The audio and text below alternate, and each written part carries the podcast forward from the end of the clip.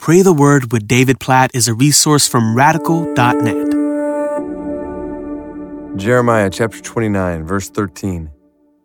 You will seek me and find me when you seek me with all your heart. Now, this is, this is clearly a promise that God was giving to his people, the people of Israel, when it comes to the judgment he was showing to them and the way he would restore them to him through their seeking after him. But this is a picture we see all over the Bible and into the New Testament specifically. Like Jesus said, the greatest commandment is to love the Lord your God with all your heart, with all your soul, with all your mind, with all your strength. And so we see this command here God's saying to his people, You will seek me and find me. You will find me when you seek me with all your heart. Like, just let that phrase soak in all your heart. Like the attention of your mind and the affections of your soul focused on God.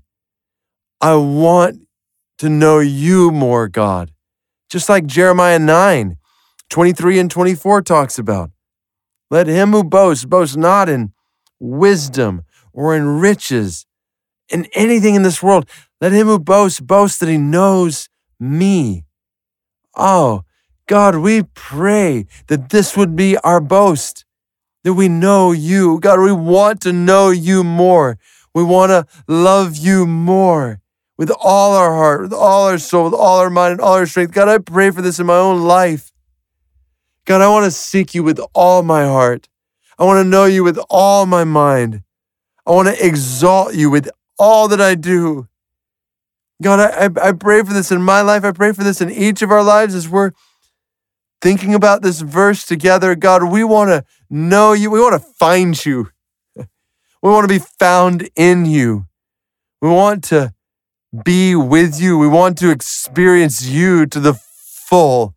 We want to experience life in you to the full. We want to know you. We want to seek you. We want to find you. We want to worship you. We want to exalt you. We want to love you with all our heart, soul, mind, and strength. And we praise you for the privilege, for this privilege, oh God. Even as we say this, it's not like we're doing you a favor by seeking you.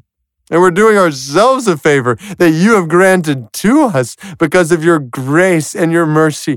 Thank you, oh God. Thank you for this invitation, for this command. This is a great command, oh God, to seek you and find you as we seek you with all of our hearts. Thank you for making this possible. Relationship with you possible, knowledge of you possible, enjoyment of you possible. All glory be to your name for the truth in Jeremiah 29 13 that we see all throughout your word. So may it be the case in our lives that we are a people who day after day after day, all day today, we seek you and we find you.